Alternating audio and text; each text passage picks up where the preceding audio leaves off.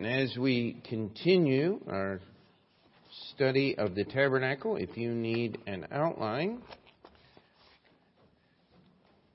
wave your hand there and we'll have someone get you one. There, I knew I had one here. Now, what I've tried to do is present this a little differently than we have in the past.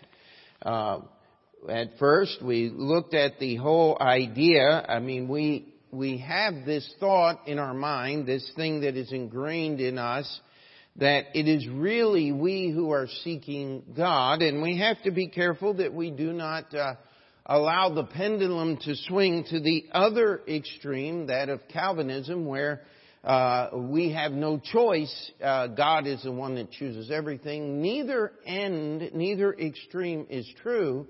Uh, it is God that makes an opportunity for us to seek Him, for us to meet with Him. Uh, really and truly, that is the working definition of the word grace. Unmerited favor. The fact that God would allow us to approach Him. I mean, we are sinful. We have rebelled against Him. God has done everything for us, and yet we make it difficult on on God. And, uh, of course, that's just humanly speaking. We do not make anything difficult or easy for God. God takes care of everything. And then last time we went through this, we looked at the presence of God in the tabernacle. Wherever we see gold, pure gold, we see God the Father. Wood-covered gold, we see Jesus Christ. Uh, We see the presence of God throughout the tabernacle. And tonight, what I would like for us to do is just look at man. Uh, aren't you glad that God allows us to do something in worship to Him? Uh, uh, oftentimes, people picture this thing called worship as somehow we are enhancing God, or we're bringing something to God that He needs. Nothing could be further from the truth. God does not need anything. We cannot enhance God. We cannot do anything, but God allows us to participate in worship. And, and as we started this, I'd like to just remind you, the highest achievement that a human being can attain is acceptable worship to God. The greatest thing you and I can accomplish as human beings is to bring worship to God that He will accept. Stop and think about it. Uh, I mean, there are lots of quote-unquote great things human beings can and have done.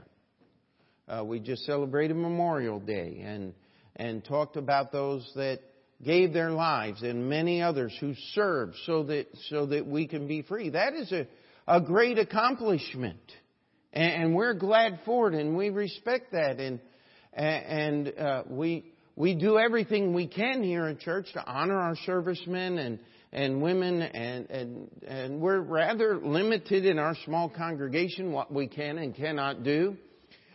But think about this. Not an audience with the President of the United States. An audience with God Himself. That, that's what worship is. Uh, I love the idea of heavy lifting. Is as you grab a hold of something that is very heavy and that weight begins to transfer from whatever it is sitting or resting on to you, you begin to feel the pressure. And uh, if you're not careful, you can do really bad things to the human body by transferring too much weight. Uh, uh, you can mess up your joints and all kinds of physical disorders or Uh, uh, can, uh, they're uh, uh, attached to that idea, but the fact that we can, God will allow us with human hands to grapple with who He is. And I'll tell you, we're going to end up at the same place every time if we approach God through the Bible. Hebrews eleven six, he that cometh to God must what? Believe that He is, and that He is the rewarder of them that diligently seek Him. We are going to come to one conclusion. God is good. Now, how many of you have had something happen to you that you were not thankful for? Huh? Well, last night, what was it, Philip? About nine thirty, he comes and says, Dad, the bathtub won't drain. And so we worked on it for about an hour, and after that realized that we weren't going to fix it from the bathtub end. We're going to have to go down and pull the ceiling apart and then go up in there and take the pipes, and oh, I found the problem. Uh, and I won't. I will spare you the details, okay? Uh, but it was not nice. And I'm I'm sitting there, and, and uh, my hands are all scratched up, reaching up into the wire lat to pull the pipes out, and I'm. Uh, you know, now it's about twelve thirty, one o'clock in the morning, and we're just getting to the stinky part. And uh, that verse comes into my mind. Give thanks in everything, for this is the will of God in Christ Jesus concerning you. And the one I just quoted you, God is always good. And I'm saying, okay, Lord, uh, uh, where where is the good in this? Well, I'll, I'll tell you where the good is. God gives patience to put it all back together, and we had a working bathroom this morning. Uh, uh, you know, sometimes it's just, Lord, we're, we're, I'm willing to put up with this if you're willing to give it to me so I can follow you. Amen? And as we deal with man in the tabernacle, Uh, first, we want to deal with how man is pictured. God is pictured in the mercy seat, Jesus Christ, the Ark of the Covenant, the Holy Spirit. If you want to know where the Holy Spirit is actually pic- pictured, it is in the darkness of the most holy place. That area surrounding it was cut off. It was sealed. Only on the Day of Atonement could the high priest, and only the high priest, enter the most holy place. That's God. The building of the tabernacle pictures Jesus Christ. The only way we can worship God is in Jesus Christ, just as the priest was standing in the building of the tabernacle, worshiping God. That's the only way you and I can worship God. Uh, the candlestick, Jesus said, I am the light of the world. If you want to see and understand the difference between what is actually true and what isn't. How many of you ha- have experienced this? I mean, people tell us things and we hear it over and over again. We find out it's simply not true. Uh, this whole thing about global warming. By the way, global warming is true. It happens every day. And if it didn't, we'd freeze to death. Global warming comes from the sun. This idea of man-made global warming is going to destroy the earth, they got it all wrong. You see, they say the polar ice caps are going to melt and the world's going to flood. Uh, go back to Genesis. God said that's never going to happen. The world that now is is going to be destroyed by fire. That's not global warming. Uh, we passed that a long time ago. Amen? Uh, but that's not going to happen until the end of the millennial kingdom. So don't get worried. It cannot happen more, any closer than one thousand seven years from tonight. Amen? But They they tell us all these things, and they're just not true. When I was in high school, it was global freezing. The sun was going to go out, and, and we were going to end up in an ice age. And, and wait a minute. If we're going to understand what is actually true and what isn't, maybe we ought to get out God's Word and see what it has to say. Because I'll tell you what, this Bible is always right. Always has been, always will be. The light, and the light comes from the solid gold. The table of showbread is Jesus Christ. He gave himself so that we could be saved. The altar of incense is our prayers. Do you realize that our prayers are supposed to be directed to God the Father through Jesus Christ under the direction and influence of the Holy Spirit of God? This is all pictured in the tabernacle. So where does man come in? Ah, now we go outside the tabernacle, and as you would come into the eastern gate, the only opening in the court of the tabernacle, the first thing you're going to see is the brazen altar. You see, the altar was made out of wood. That's a picture of man, just like gold-covered wood is Jesus, the God-man. We have brass-covered wood here. Now, if you want to know what brass pictures in the tabernacle, it pictures the judgment of God. You read Psalm one nineteen, one hundred seventy-six verses, talking about how good God's laws are. You know, we, we live in a day when people say, well, I'm not going to follow all those laws. Well, God's laws is what offers us our protection. If you took an altar made out of wood and lit a big fire on that altar made out of wood, what would happen to it? It would burn right up with the sacrifice. But if you take a thick coating of brass and melt that brass and make plating to go over top of that wood, they claim that that fire burned there for over six hundred years. eight hundred years, actually. And it never damaged the wood. You know, we have people that, psychiatric wards are loaded full of people because of guilt. They won't forgive themselves. They won't forgive other people. Do you know how I deal with the fact that I am a dirty, rotten sinner on my way to hell, but for the grace of God? Is I coat myself with the judgments of God. And the fire of His judgment does not destroy me. It draws me closer to Him. You see, that's the picture of the brazen altar. That's how God's Word works in my life.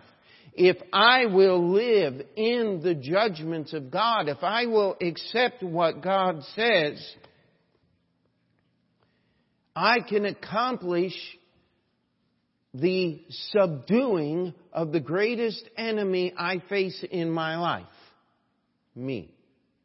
By the way, the greatest enemy you face in your life is not me. It is you. Amen? Uh, it is ourselves. We, the biggest problem we have to understanding truth is this little thing right up here. I, I don't know how many people I've met over the years. I say, I don't see it that way. I don't accept anything that I can't see and understand. Oh, really? That's not true. That is just simply not true. There are some. How, uh, do we have any aeronautical engineers in here today? Uh, but how many of you have ever been on an airplane? Don't tell me you understand how that plane flies. Uh, I mean, we all got basic principles. I mean, that engine goes, and we take off, and, and we don't hit the ground, and that's a good thing, right? Uh, don't tell me that you understand everything that is in your life, because you don't. We don't understand electricity. The greatest scientist in the world cannot explain light. But I'm sure glad we have it and use it. Amen? And I am so glad that the light in these light bulbs is just gentle enough to give us illumination and doesn't burn holes in the pews and the floors and the people and Uh, but a laser would do that now, wouldn't it? You see, instead of trying to understand everything about God, how about we understand what God says about our sin? If we'll start there, everything in this book will start making sense. The brazen altar. There was supposed to be a morning and evening sacrifice. And by the way, as the priest would uh, rake the ashes off of the altar in the morning, he would take of the burning coals of that and put it in a censer and hold on to that, because when he got into the holy place, he would need fire to offer incense on the golden altar. How many remember the story of Nadab and Abihu? Leviticus chapter ten. They did not get their fire from off the brazen altar. The Bible called it strange fire because it didn't belong there. And God killed them. They both died that day instantly because they refused to follow the rules that were in God's book. Someone says, well, why doesn't God just kill us all today? Well, it's called grace. Amen? It's called long-suffering. I, I like to put it this way. How many of you would say amen to the patience of God with us? Amen? Hallelujah. Praise the Lord that He is patient, that He doesn't give up, that He doesn't treat us like we do Him sometimes. How many of you grown impatient with God in answering your prayers? Hey, let's let's be very, very careful. Let's be reminded. The brazen altar, the daily sacrifice was offered there, and the morning and the evening, the fire for the incense was provided. Just a couple applications, certainly not all of them. But when Jesus was telling the disciples the cost of discipleship, what did He say? If you're going to follow Me, I want you to deny yourself, take up your cross, and follow Me. Illustrated perfectly in the brazen altar. The sacrifice was placed there. The sacrifice was dead. The sacrifice was burned to ashes. If we could only take all of our expectations and our ideas and our thoughts and allow that to happen to them. Uh, what's the words of that one song? My uh, hopes and plans at my feet in ashes lay. Well, brazen altar, right here we are. And, and this is what Jesus meant when He said, take up my cross. Galatians two twenty, I quote it often in preaching. I am crucified with Christ. Nevertheless, I live. Now, the word crucified means put to death on a cross. I am crucified with Christ, nevertheless I live, yet not I. How does that work? I give up myself. Tell you what, if you're preparing for marriage, here's the best marriage counseling you can have. Is stop expecting things and surrender yourself to God completely. God's got far better taste than you do. Uh, he's got far better plans for you and far greater blessings for you than you could ever imagine if you would only give up what you think you need and allow Jesus to give you what He knows you need. You can have the joy of your salvation. And that happens at the brazen altar. It's God's laws. It's His judgment. Psalm one nineteen. Uh, I love verse eighty-nine. He said, I find Thy commandment exceeding broad. He said, I've seen... Um, oh, I'm going to misquote it. Boy, I'll tell you what. I hate it when I do that.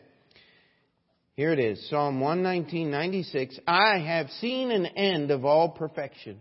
He said, I've seen the best that man can produce, but thy commandment is exceeding broad. I have more freedom on the narrow way than doing what God says than I do on the broad way doing whatever comes into my mind to do. God's way is free. It's, it is my protection. It is the death of myself that makes my prayers. It finally gets me to a point to where I can start praying for things that God wants to do instead of what I want to do. Do not be that person that instructs, tries to instruct God. Amen. How many of you have ever been faced with something you knew what to do and you knew how to fix it, and there was somebody there trying to tell you how to do it and you knew it was all wrong? Oh, there is very few things in life that is more frustrating than that. But but happens all the time. Wow, you got a problem there. Yeah, tell me. Hello, Captain Obvious. How are you doing today? Uh, listen, God will not accept anything from us until we surrender ourselves. That's how you get saved. That's how you live for Him every day. If we could stop trying to tell God what to do. Now, I want to move on to a, another part here. Um, this is the pillars of the court. If you will remember, the tabernacle had a seven-foot linen wall that separated the tabernacle itself from the camp of the children of Israel.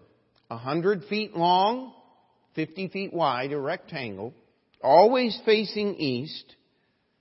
Every five foot was a wooden pillar. Oh, wait a minute. We said wood is the essence of man, right? So what what significance could we find here in these pillars that just hold up a curtain to keep everybody else from looking in and see what happens uh, inside the tabernacle? The tabernacle itself uh, can, just took up a, a very small portion. Less than a third of that area was the entire tabernacle. The rest of it was empty space. That's where the priest would uh, prepare the offerings. They actually lived in the tabernacle while they were serving there. So there were, had to be a place for them to sleep and other things in that courtyard that was uh, set aside. You know, we have a lot of talk today. Uh, Well, I shouldn't say a lot of talk. Most people don't care anymore, but uh, it's called separation or personal holiness. The word holy means sanctified or separated unto. And uh, when I was uh, a young man, uh, the Bible college I went to, they, they taught on separation from the world. And, and by that, they meant that we should not dress like the world. We should not walk like the world. We should not have the same music and entertainment the world had. Can you imagine they had a, um, this was back in nineteen eighty-two, they had one of those projection T Vs in the student center. I mean, sixty inches wide. And you know, if anybody's old enough to remember those things, the picture was fuzz. I mean, it was just terrible. But those people at that college had a monitor there every moment that T V was on, watching everything that was on the T V. And if something untoward came on, their job was to turn off the commercials or whatever else might be, uh, so that students at Bible college would not be exposed to things that they should not Uh, be looking at, things we take for granted, things, uh, you know, uh, undergarment commercials and things like this. They actually turned it off and then turned it back on. Could you imagine that? See, they're crazy. No. They were trying to honor God's holiness by not sullying the minds of the students with all of the filth that is in the world. Now you go onto that campus, and it's completely changed. It's all gone. You see, those pillars of wood, each one of them had a socket of brass. Now, the word socket just means a big lump of brass with a hole in it that the posts fit down in. Now, what did we say brass was? Judgment. Discerning between right and wrong. So, if I stand on God's judgment, discerning between right and wrong, and hold up a veil of separation, let me have you turn to Second Corinthians chapter six, a verse that we teach on, one of the greatest promises in all the Bible.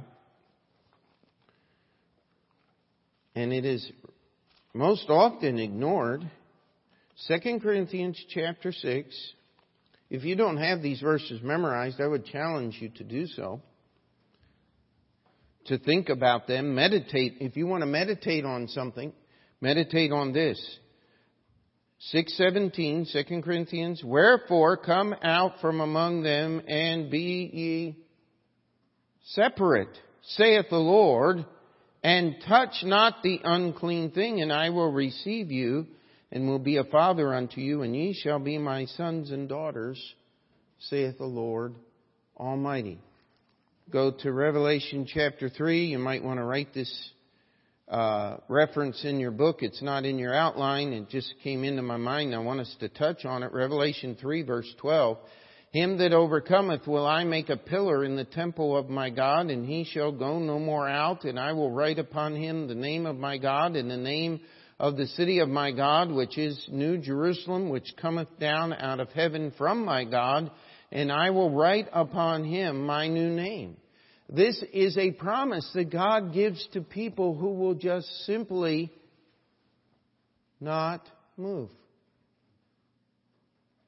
We, we do not need to be afraid of the world's innovation. That's what they do.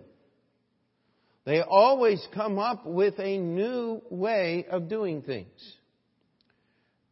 Ladies, when you toured that old mansion up there on the... what was the one thing that impressed you? All of the hand work that was in that house. You know, we don't carve wood by hand anymore. We used to have the Byzantine wood carver up here in Astoria Boulevard. He's the guy that did our sign out front. He, he carved those letters into one piece of oak by hand. I'll tell you what, I couldn't do that. I couldn't do that with machinery. I, I'd mess it all up. Just because there's a new way of doing it doesn't mean it's better. In fact, and we're not afraid of technology. I use computers. I could not do what I do, keeping track of all the finances of the churches and things like that, if I didn't have a computer helping me. And it helps me in my study because I can't remember every verse in the Bible that I would like to. And I type in some of the words and they'll come up, no matches found. Type in another set, no matches found. And then I, uh, I keep abbreviating down until the I just use parts of... Ah, there's the verse I was looking for, but it didn't say what I thought it said. I have to change my notes to fix to agree with the Bible. Amen. I mean, this is the process that God wants us to be involved in. He does not want us to be part of the world. But the only way we're going to accomplish that is by standing on the judgments of God, allowing God to tell us what is right and what is wrong. And so we have man pictured in the tabernacle, in the brazen altar, and in the pillars that hold the veil that separates uh, the uh, court of the tabernacle from the camp of Israel. And, and I want to spend just a few minutes talking about lots of references are here, and And, and I hope you don't mind me going through it this way, but I'd like you to look up uh, these references and read through these things. Every morning, the priest, not not necessarily the high priest, but the priest would come into the tabernacle. The first thing he would do is rake the ashes off of the brazen altar and kindle a new fire and put a new sacrifice. How many of you think you could build a fire that would burn all night and still be burning the next morning? I'll tell you what, it takes some artistry just to get, keep a campfire going all night without having to get up every hour and tend to it. Uh, It, it, it takes some work. Now, now we're going to add to it a wet animal, freshly killed. And we have to build that fire big enough to dry all of the moisture out of the body of that animal and then consume it and burn it into ashes along with the wood. That, that was not a little fire, my friend. And the next morning when the priest come in, he was not digging through the ashes looking for sparks. He had to have sufficient coals to kindle a brand new fire. Or what happened to Nadab and Abihu was going to happen to him. You know, that only happened once. Never happened again. They learned how to keep that fire going.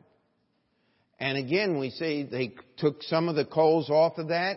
And those coals had to be hot enough and strong enough that he could take it in and lay them out on the golden altar and put incense, and that would smolder all day long. He then would trim the wicks as the oil would go through the wick that was there, the linen wick. It would burn, it would become Uh, coated with ash and soot, and the light it gave would come down, and so he would have to go through there with the tongs and trim the ashes off the wick and make sure that it would give its proper light, refill the oil. There was a lot of work to the tabernacle. And in the evening, he was to do the same thing, so that in the morning when he came into the tabernacle, there was still light in the tabernacle. This was the job of the priest. God did not miraculously keep the candlestick burning. He did not miraculously keep the fire on the altar burning. This was the job of the priest. We're talking about man in the tabernacle. There was work that man had to do to order the tabernacle. As he uh, would do his work, his hands would get dirty. They would get covered with ashes. When he killed the animal, they would get blood and fur and skin and different things on them. He had to have water in the laver, clean water, to wash his hands and wash his feet. The Bible says that he die not. We have no record in history of any priest working in the tabernacle that died because he did not wash his hands. Can you imagine how much water that took? I mean, it was a laver. It was this big around and it probably sat uh, very close to the ground. And, and we'll talk about it in particular. It was made out of the looking glasses. In those days, they did not have mirrors. And so you would take a piece of fine brass. It, it could not have imperfe- imperfections or pits or anything. And then that was polished super fine. Ladies, how would you like to have a piece of brass as your only mirror? Uh, praise God for silver oxide and glass, right? Uh, but the uh, point was they made that laver out of that fine brass. It would have been beautiful and shiny, just like the mirrors. You know why? Because the priest could have looked down into the image there and made sure that he was clean. That was something that had to be continually done. Then came the sacrifices for the children of Israel. And there would have been a multitude of sacrifices during the day that was offered. Then on the special days, and the references are here, uh, in the month of April, you would have Passover. That would be, and the Feast of Unleavened Bread, that would go on for eight days. There were special sacrifices offered every day on top of the daily sacrifice and the daily ministration. Um, then you come uh, to the uh, past, uh, the Feast of Weeks. They would shear the ground. They would have the first uh, fruits of the land brought in, and then they would have fifty days to gather in all the harvest. That was the feast in the New Testament we call the Day of Pentecost. And, and there were special offerings to be offered on that day. The Feast of Atonement. The Day of Atonement was one day in either uh mid-September to early October. It was followed just a few days later by the Feast of Tabernacles that would go on uh, uh, for another eight days. And then uh, the beginning of each month, the new moon, they had additional sacrifices that had to be offered. So imagine if the new moon came during Passover or the Feast of Tabernacles. I mean, you would have ten or twenty different offerings that were required before the other offerings. And so, uh, and then every Sabbath, the daily offering was doubled. There were two lambs in the morning, two lambs in the evening, plus the daily sacrifice. So, in fact, tripled on the Sabbath day. And Jesus said they served on the Sabbath day and did not die, or did not transgress the law of God because they were fulfilling it. I, I want to challenge you here that there was a lot of work in the tabernacle, in worshiping God. We, we tend to think we have this modern idea that worship is something that happens to you. That's not the Bible pattern. The Bible pattern is something you accomplish in your service to God on purpose. This is one of the reasons why I, I challenge you and encourage you. Hey, when you come to church Sunday morning for our weekly worship service, our Sunday morning worship service, if you want to have a great, exciting Sunday morning service, come prayed up and ready to worship God. Because it's not something I can give you.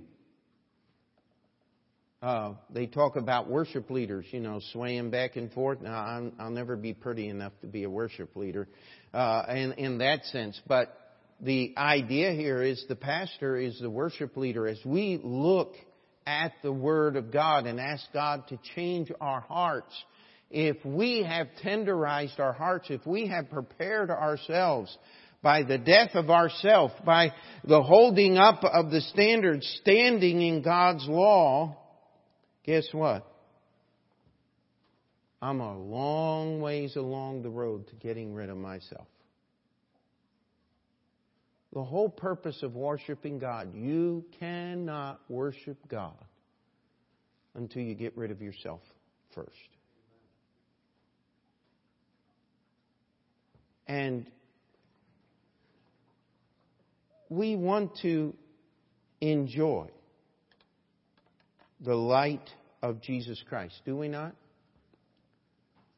But you have to trim the wicks. You have to keep the oil filled. That's why we give you a daily Bible reading schedule. That's why it's so hard to keep up with it. Because the devil fights us. Our flesh fights us. Everything that's in us fights us to surrender ourselves to the light of the Lord Jesus Christ. Amen? We have the incense. And, and please don't raise your hand. This is not what this is about. But if you know the joy of answered prayer, could you say amen? Well, the key to getting prayers answered is getting my heart in line with God's heart. That's That's effectively what worship accomplishes.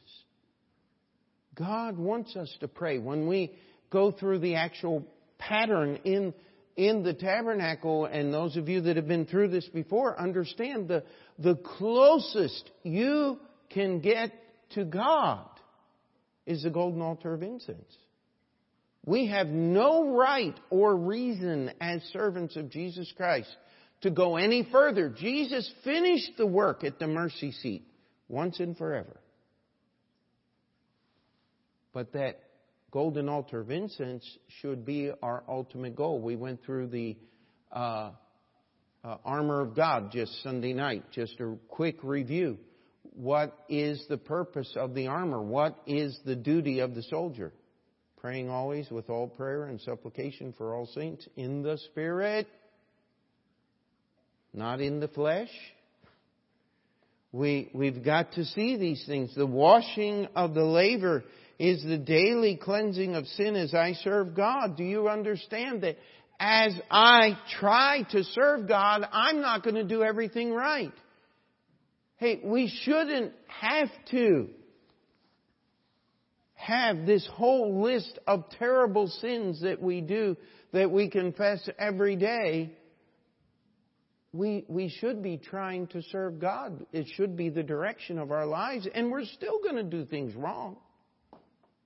That's what the labor is about. Amen? You see, God gives us everything that is necessary to serve Him. That's why Jesus said, I am the way, the truth, and the life. No man cometh unto the Father but by me. But Jesus also said, strive to enter in at the strait gate. He said, many are going to try, but they're not going to be able to get in. Because they won't let go of themselves. They won't surrender who and what they are and what they want out of this life to God. God sets His standard. Second Corinthians six. It says, if we'll touch not the unclean thing, if we'll be separate, He'll be a Father and we'll be sons and daughters. Now, I'll tell you, as I pass on and get older in life, and now I have grandkids, and uh, I, I enjoy those things. But every once in a while, I think, wouldn't it be neat to just be a little kid again?